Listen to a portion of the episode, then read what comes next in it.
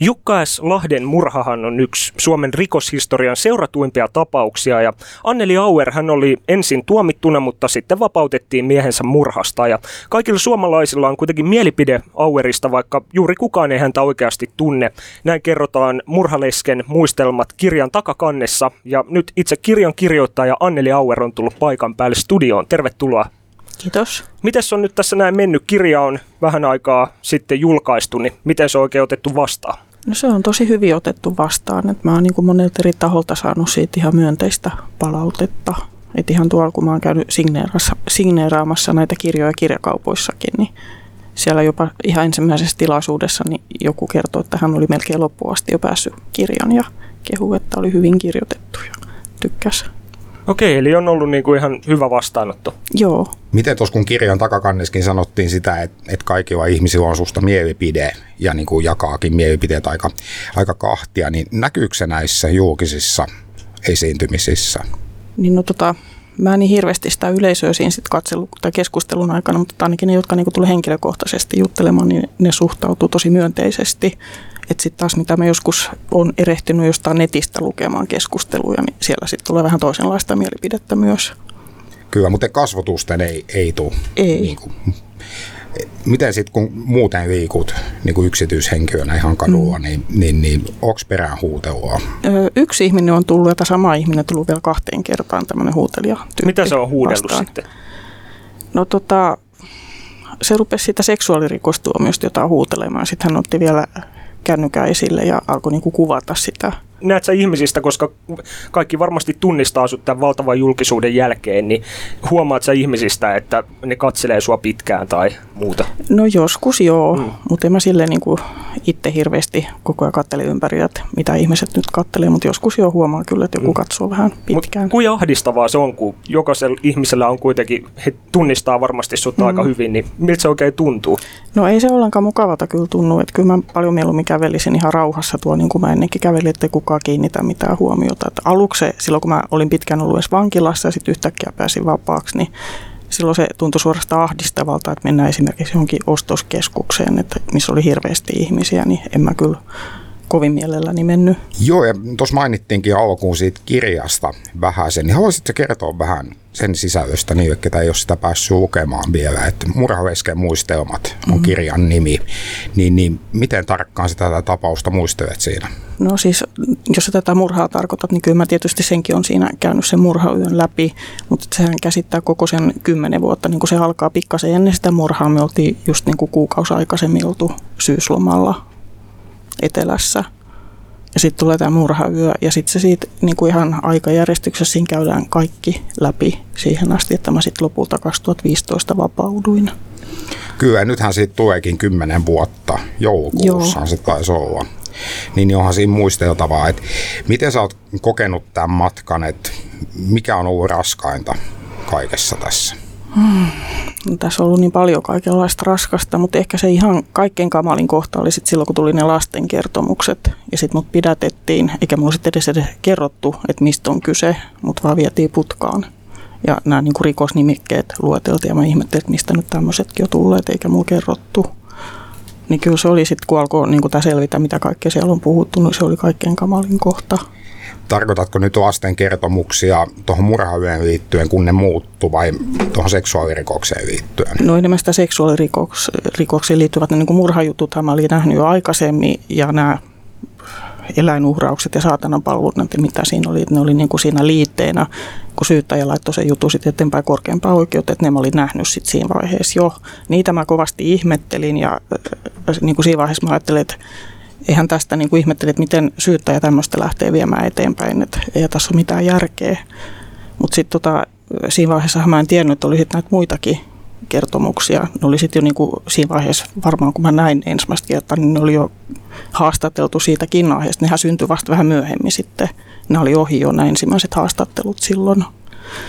Mutta sitten kun mut oikein niin kuin pidätettiin siitä ja alkoi niin tämmöistä tulla, niin sitten tuntuu, että et tot, ja sitten vielä kun mä jäin sinne, kun mut pidätettiin, niin silloinkin mä ajattelin ensin, että, niinku, että kolme päivää mua nyt täällä pidetään. Ja sitten mä lähden pois, koska ei, ei nämä ole totta eikä tässä ole mitään järkeä koko jutus. Mutta sinne sitten vaan jäin ja sitten alkoi taas tulla niitä kuulusteluja, niin se oli kyllä ihan epätodellinen olo siinä kohtaa. Tuohon äskeiseen liittyen, niin pitää ihan kysyä, niin kuin, että nämä mm, saatanan palvonta syytökset, mm. niin onko sulla mitään teoriaa, että jos ne ei ole totta, niin mistä tämmöiset on tempastu?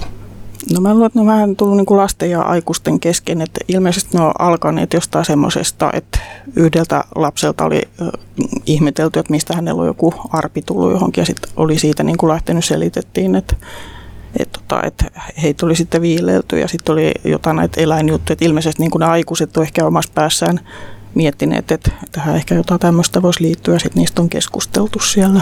No, miten Anneli Auer, jos nyt palataan siihen vuoteen 2006 Ulvilan surmayöhön, niin millaista elämä oli ennen sitä?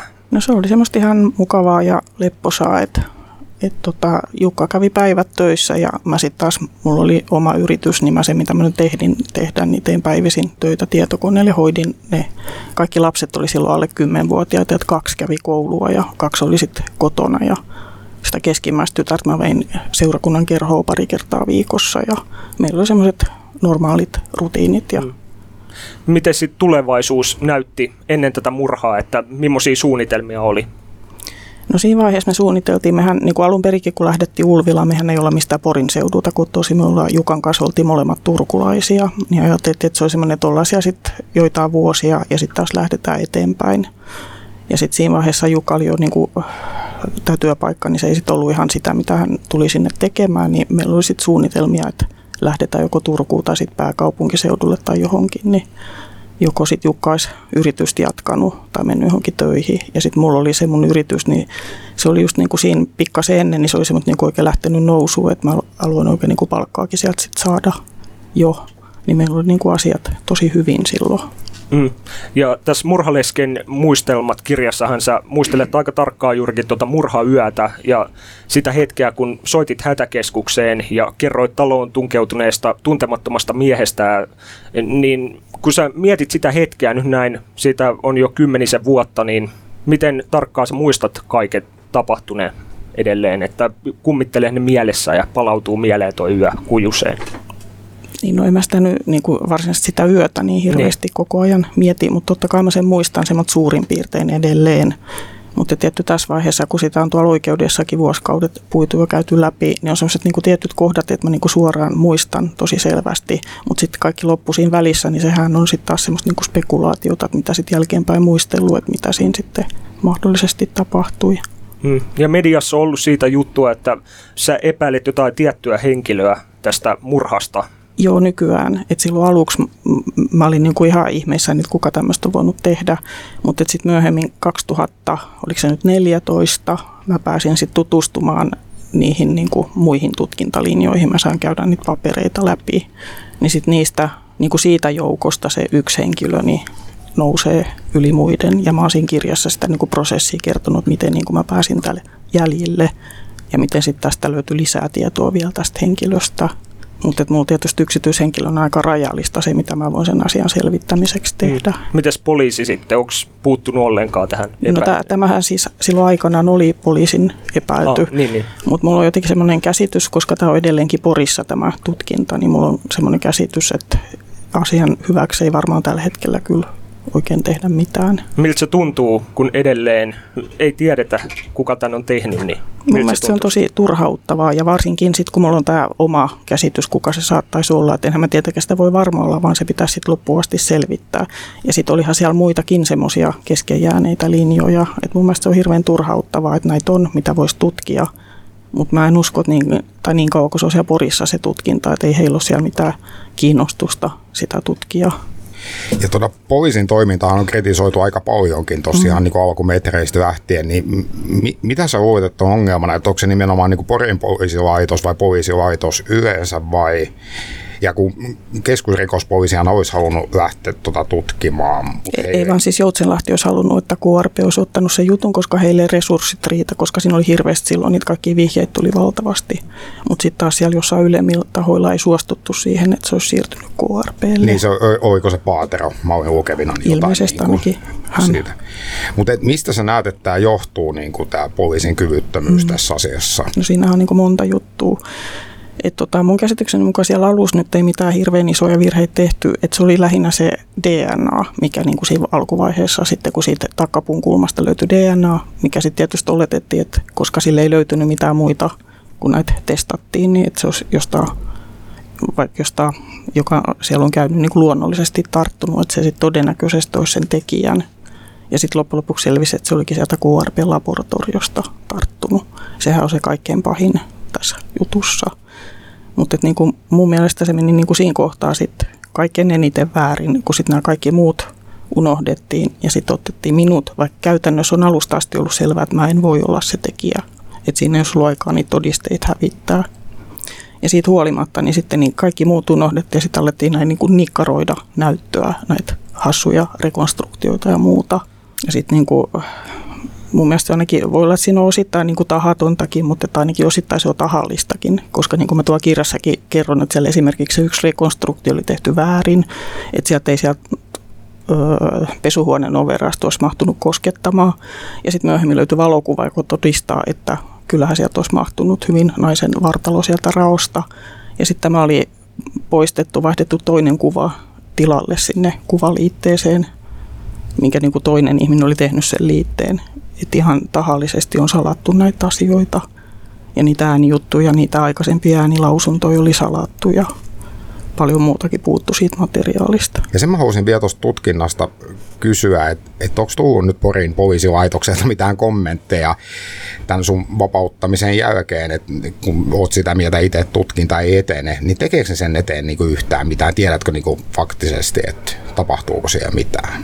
No kerran mä näin jostain tai kuulin semmoisesta uutisesta, että joku toimittaja oli soittanut sinne ja kysynyt, niin tämä tutkinnan johtaja mikä hänen nimensä nyt oli, Salonsaari on nykyään tämä tutkinnanjohtaja, niin että, jota hän oli ympäri pyörätä vastannut, että joo, että kyllä se niin kuin joskus mielessä käy ja että se ovi on edelleen siellä tallella ja hän joskus ajattelee asiaa, jota tämmöistä niin kuin ympäri pyörätä. Että mä en henkilökohtaisesti edes halua olla missään yhteydessä sinne Purin poliisiin, että mä toivon, että joku muu, josta muu edelleenkin, mä en tiedä tekeekö edes enää murhatutkimuksia nykyään, sinne mä sen haluaisin tämän jutun saada, mutta mä en oikein tiedä, mitä mä niin kuin voisin tehdä sen asian hyväksi. Tässä näin kuitenkin lapsista on myös paljon puhuttu siitä, että kun te ette ole tavannut, kuinka kauan se on nyt aikaa siitä, kun olet viimeksi tavannut lapsias, lukuun ottamatta Amandaa? Niin no, se oli silloin ensimmäinen kahdeksatta vuonna 2011, eli siitähän on nyt sitten jo viisi vuotta, vähän yli viisi vuotta, kun mä oon viimeksi nähnyt nämä kolme nuorinta lasta. Miltä se tuntuu, kun siitä on jo niin kauan aikaa, että kuinka paljon sä ikävöit heitä? No kyllä mä heitä edelleenkin kaipaan. Mä näen unia heistä, tosin siellä unissa jo aina semmoisia pikkusia, niin kuin silloin ennenkin. Että silleen niin kuin, aina, aina kun Simon niin rupeaa oikein miettimään tätä, niin sen tuntuu ihan tosi hirveältä, että mulla on kolme lasta, enkä mä oon tavannut heitä viiteen vuoteen. Enkä mä edes tiedä, miltä he näyttää tällä hetkellä. Miten muuten niin kuin siis lasten osalta ja myös muuten niin näet tulevaisuuden? Että onko sulla mitään niin kuin toivoa saada yhteyttä heihin takaisin vai mit, miten sä itse asia, mm. asiaa ajatellut? No mä oon tässä niin kuin vuosien varrella kaikenlaista yrittänyt näiden sosiaalityöntekijöiden kanssa, että järjestettäisiin jotain, mutta mitä ei ole tapahtunut. Niin tällä hetkellä mä ajattelen niin, että niin kauan kuin jo siellä nykyisessä sijaisperheessä, niin tuskin mikään tulee muuttumaan. Että se on sitten niinku seuraava toivo, että sitten kun he kasvaa aikuiseksi, se muuttaa pois. Ja sitten ehkä menee vielä jokunen vuosi se, mutta että he itsenäistyy ja saa vähän niinku etäisyyttä siihen, siihen aikaan, kun he niinku eli siellä kuplassa. Niin he, he oli tulee... siis veljen luona? Joo, he on siellä edelleenkin. Millaiset välit sulla on ollut sun veljes kanssa aiemmin ennen tätä tapausta? No periaatteessa ihan hyvät välit sille, että ei me mitään riitoja ollut keskenämme, mutta ei me koskaan mitään hirveän läheisiä olla oltu. Että lähinnä me sitten tavattiin siellä mun vanhempieni luona joskus jouluna ja äitienpäivänä ja tämmöisinä aikoina. Hmm. Minkä takia veli asettu sitten sua vastaan tässä näin, osaako sanoa? No totta kai mä sitä miettinyt, mutta en mä sitä niin kuin osaa sanoa. Että mä niin kuin ajatellut, varmaan yksi tekijä on ollut ihan raha, koska mun lapset tuli siellä ja sai tosi hyvän palkkion siitä, että lapset on siellä ja sitten heidän omasta taloudellisesta tilanteessa siinä aikana, kun mä olin siellä vankinassa, tapahtui muutos, että mun veljeni lomautettiin. Ja tämä veljevaimoni oli pitkän aikaa sitten ollut jo poissa palkkatyöstä, niin heillähän tämä mun lasten hoitaminen on sitten työ. Et tota, ei, ei välttämättä silleen, että he olisivat niinku suunnitellut, että jaha, että nyt tehdään tämmöinen juttu, mutta sitten kun tämä tilaisuus tuli, niin heillä on sitten ollut motivaatio tarttua siihen tilaisuuteen. Miten on sitten, niinku, tuossa tuli niinku, suhde veljen selväksi, miten sitten niinku, ystävät, kaverit on suhtautunut tähän, niin kuin, että onko sulla vielä niin kuin, sanotaan kymmenen vuoden takaisia ystäviä elämässä vai onko ihmiset ottanut paljon etäisyyttä? No mulla on semmoisia hyviä ystäviä, joiden kanssa niin kuin tietyssä vaiheessa elämässä niin on ollut tosi paljon tekemisiä, mutta niin kuin tuntee sillä tavalla hyvin, että niin kuin meillä on yhteinen arvomaailma ja semmoisia niin kuin yhteisiä projekteja ollut, niin he silloin jo heti silloin, kun mut oli silloin vangittu tai pidätetty vangittu silloin 2009, niin he kirjoitti mulle jo silloin, kun mä olin siellä putkassa, niin he lähetti mulle kirjeitä ja he on olleet tässä tukena. Millaista Anneli Auer oli muuten se elämä vankilassa, jos mennään nyt vähän siihen aikaan? Sä olit siellä kuitenkin monia vuosia, niin mm-hmm. millaista se oli se elämä siellä? Ja no kaikkeen tottuu. Että siellähän on semmoista niin tosi suljettu tai semmoista niin hyvin rajo, rajoitettu se elämä, että siellä ollaan siellä vankikopissa suurimman osan ajasta ja sitten työosastolla käydään päivällä töissä ja siellä on tietyt ajat, ovet suljetaan ja avataan ja illat ollaan siellä selleissä sitten, siellä sitten lyhöttiin ja katseltiin TVtä ja luettiin kirjoja ja kirjoiteltiin kirjeitä ja semmoista. Että se on hirveän rajoitettua se elämä on vankilassa. Millaista oli istua siellä niin, koska sä kuitenkin itse koet, että syyttämänä täällä näin ollaan, niin millaista oli? No tosi epäreilultahan se siellä tuntuu, että siellä niinku, vaikka se niinku normaali arki siellä nyt siihen tottuu ja se on semmoista hirveät kärsimystä, mutta tietysti siellä on tietyt semmoiset asiat, mitkä sitä aina välillä rupeaa harmittamaan ja sitten vielä niinku ketä tahansa siellä harmittaa, mutta sitten vielä kun siellä on syyttömänä, niin se sitten niinku vielä paljon enemmän harmittaa, että niinku joutuu kaikenlaista semmoista siellä kärsimään ihan turhan takia. Miten muiden vankien, vankien suhtautuminen, just kun kuitenkin olit hahmo siinä vaiheessa, kun sinne mm. päädyit jo, ja sitten vielä seksuaalirikoksista, mit, mitä nyt ei ole hirveän suosittuja mm. vankilassa, niin miten muut vankit suhtautuu? No muut vangit kyllä muuhun ihan mukavasti suhtautui, että ainakin ne, jotka on niinku seuranneet tätä juttua, niin heillä varmaankin, tai ainakaan kukaan päin naamaa muuta sanoa, mutta ilmeisesti niin aika moni niin alun perinkin niin on pitänyt tätä ihan outona tätä juttua.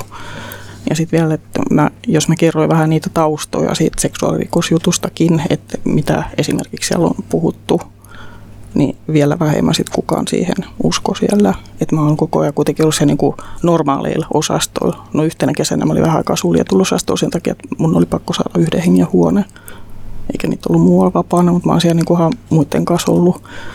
Että siellähän jossain vaiheessa sinne tuli naisille suljettu osasto, että siellä esimerkiksi tämä Eerikan äitipuoli on ollut siellä suljetulla koko ajan. Että hän ei ole sinne niin kuin muiden, häntä kohtaa semmoinen hirveän negatiivinen asenne ollut siellä. Mutta tota, kyllä mä oon siellä ihan muiden kanssa ollut ja ihan hyvin muuhun on suhtauduttu siellä. Mites nyt sitten kun vapaus koitti tuossa viime vuonna, mm. se oli kun pääsit, pääsit vankilasta vuosi. Nyt on varmaan mennyt kirjan, kirjan merkeissä aika pitkät ja aika, ja nyt niin kuin tietenkin tämä mediapyöritys, mikä on mm. päällä. Miten kun tämä tästä laantuu, niin mitä sä oot ajatellut elämälläsi tehdä?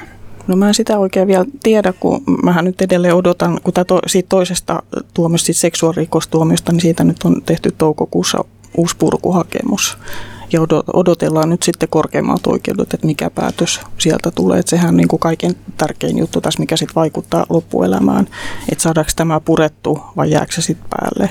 Et esimerkiksi, että jos mä nyt haluaisin jollain tavalla taistella vielä saadakseni niin, kuin niin kauan kuin mun lapset vielä nyt on lapsia, niin jonkun yhteyden heihin, niin kyllä se olisi niin kuin ehdoton, että tämä toinenkin väärä tuomio saataisiin purettua plus sitten moni muukin asia. Että se, niin kuin, se on niin kuin tällä hetkellä semmoinen, mitä mä odotan, että vasta sen jälkeen voi tulevaisuutta alkaa semmoinen niin kuin ihan konkreettisesti suunnitella. Mutta kai olet jotain miettinyt niin kuin paras mahdollinen skenaario ja huonoin mahdollinen, niin, niin, niin miten tuo yritystoiminta esimerkiksi? Sehän tyrehtyi toki tänne myötä, mutta oletko ajatellut sitä niin kuin uudestaan?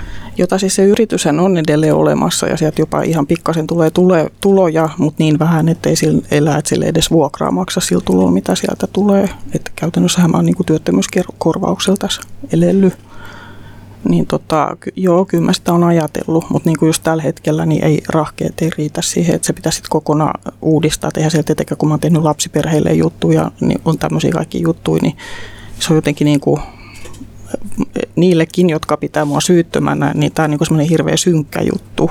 Ja yhdistää sitä sitten tämmöisiin iloisiin askartelu- ja juhlajuttuihin, niin kyllä se on niin kuin vähän hankalaa, että sitten pitäisi jotain kokonaan uutta tehdä.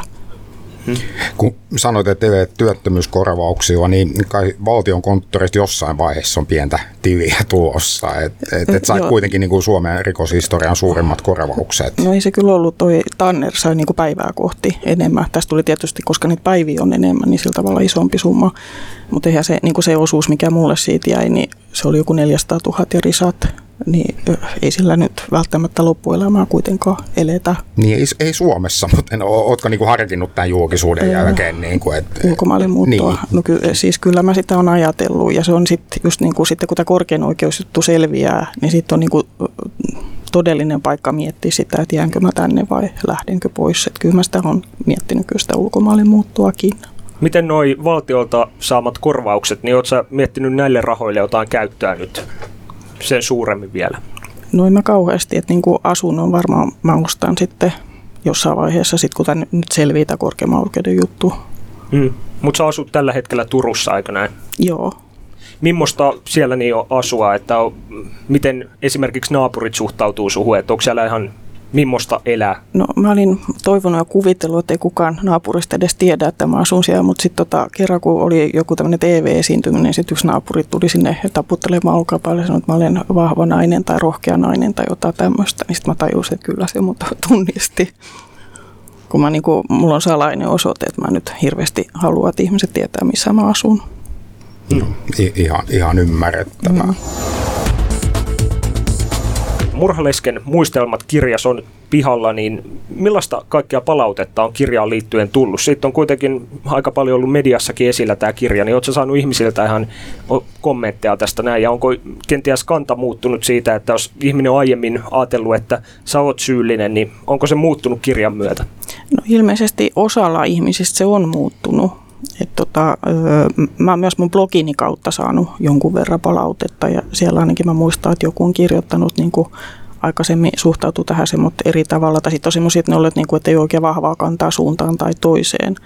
Mutta niin kuin, ainakin ne, mitä mä oon nähnyt, niin kaikki järjestää sitten sen jälkeen, kun on lukeneet tämän, niin ne on sieltä löytäneet semmoisia asioita, mistä he ei ole silloin niin kuin aikaisemmin ollut tietoisia edes, mitä ei sitten hirveästi ole julkisuudessa edes käsitelty. Että kyllä heillä on sitten näkemys muuttunut sen myötä.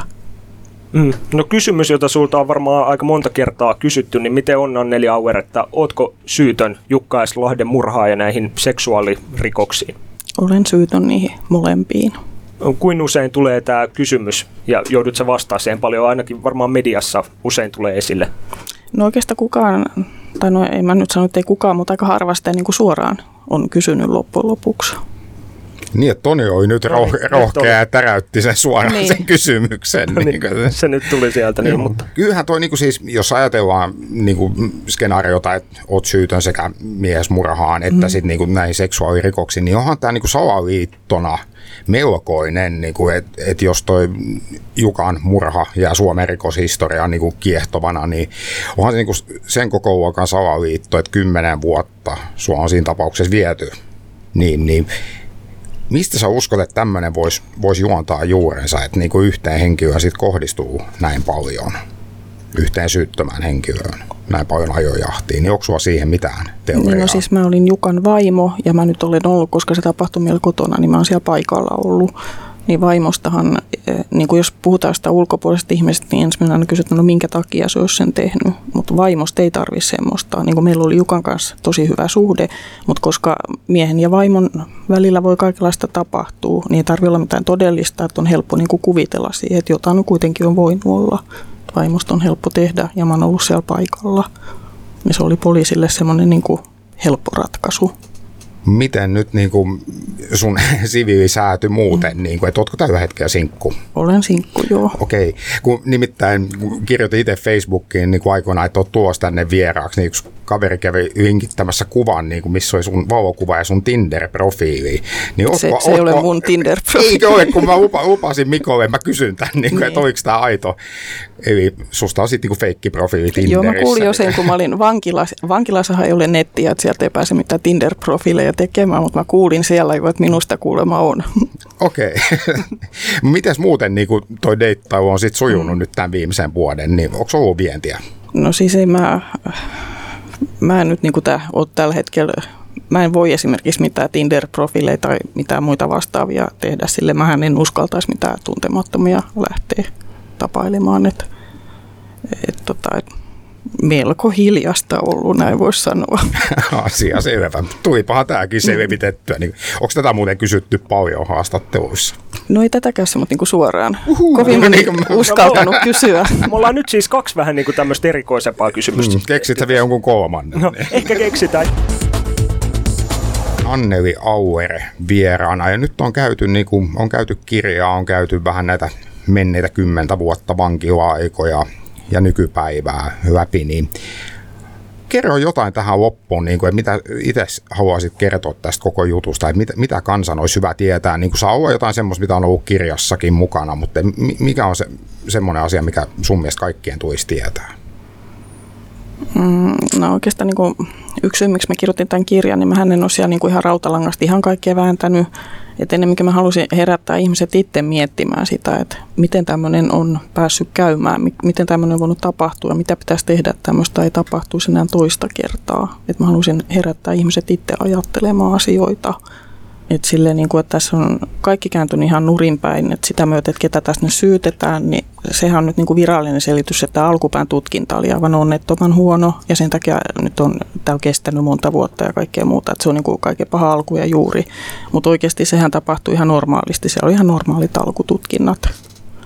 Ja sitten tuli tämä toinen vaihe, missä sitten taas on ihan niin kuin lakiakin rikottu, ja mä siellä kirjassakin sen kerron, että on rikosilmoituskin tehty, että on ihan selvät todisteet tietystä asioista, että poliisi on rikkonut lakia. Ja ne ei ole koskaan mihinkään johtaneet. Että miten tämä voi olla mahdollista Suomessa, että poliisi voi tehdä mitä tahansa, eikä kukaan puutu siihen mitään. Ja syyttäjä voi tehdä mitä tahansa – kukaan ei pysty estämään sitä. Niin ja siis suhunhan kohdistettiin aika erikoisiakin pakkokeinoja, kun tehtiin Joo. sitä peitetoimintaa. Niin miltä se tuntui niin kuin ihan niin kuin henkisellä tasolla, niin kun jälkeenpäin sitten paljastui, että joku niin kuin läheiseksi tullut ihminen onkin ollut kyttä koko ajan ja pelkästään niin kuin tarkkailemassa ja selvittämässä. No juttuja. onhan se niin kuin ihan törkeä juttu, kun sitä ajattelee. Että mähän en sitä aluksi, kun niin kuin joku alkoi epäillä, että jos se onkin joku peitepoliisi, niin meitä, mutta eihän niin kuin poliisi voi tehdä mitään noin kökköä Suomessa. Että ja sitten kuitenkin näin oli. Että onhan ihan hirvittävän törkeetä. Mennään hei nyt vähän kysymyksiin. Niitäkin on tullut hyvä määrä täällä näin, kun on tiedotettu, että Anneli on täällä näin vieraana. Niin täällä on kysytty muun muassa, että oliko se taksikuski, joka myös vangittiin pedofiiliasta, onko hän jo vapautunut ja pidättekö yhteyttä? Ja jos niin, miksi ja mikä tämä yleensä oli, missä häneen tutustuit ja koska? Ja kun miehesi oli vasta näin julmalla tavalla kuollut, niin miten yleensä pystyt noinkin aikaisin aloittamaan uutta suhdetta? Sellaista. Siinä oli aika monta kysymystä. Oli, siinä oli monta siinä lueteltu oli samaa. Niin, mutta poiminnosta jotain. Niin- loppupäästä, niin, tota, no, niin. Mähän olin melkein vuoden sitten jo ollut leskenä siinä vaiheessa. Mä olin usein Jukan vanhimmalta siskolta kuulu, hänellä oli joku tuttu, joka oli jäänyt leskeksi ja oli jo löytänyt uuden, oliko ne jo peräti naimisiinkin menneet ja mä en sitten niinku ketään edes tapaillut siinä vaiheessa vielä, niin sitten syksyllä mä aloin ajatella, että olisi ihan kiva, että mullakin olisi joku.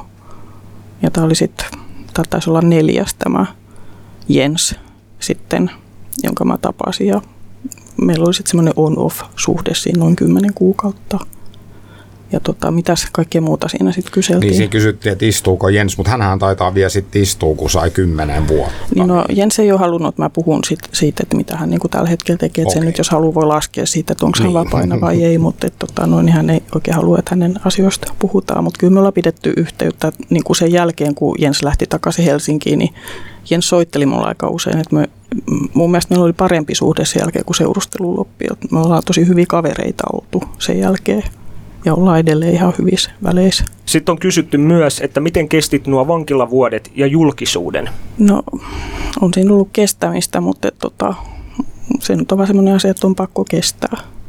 Hmm. Ei ollut muita vaihtoehtoja tässä no ei tilanteessa. Oikein, niin.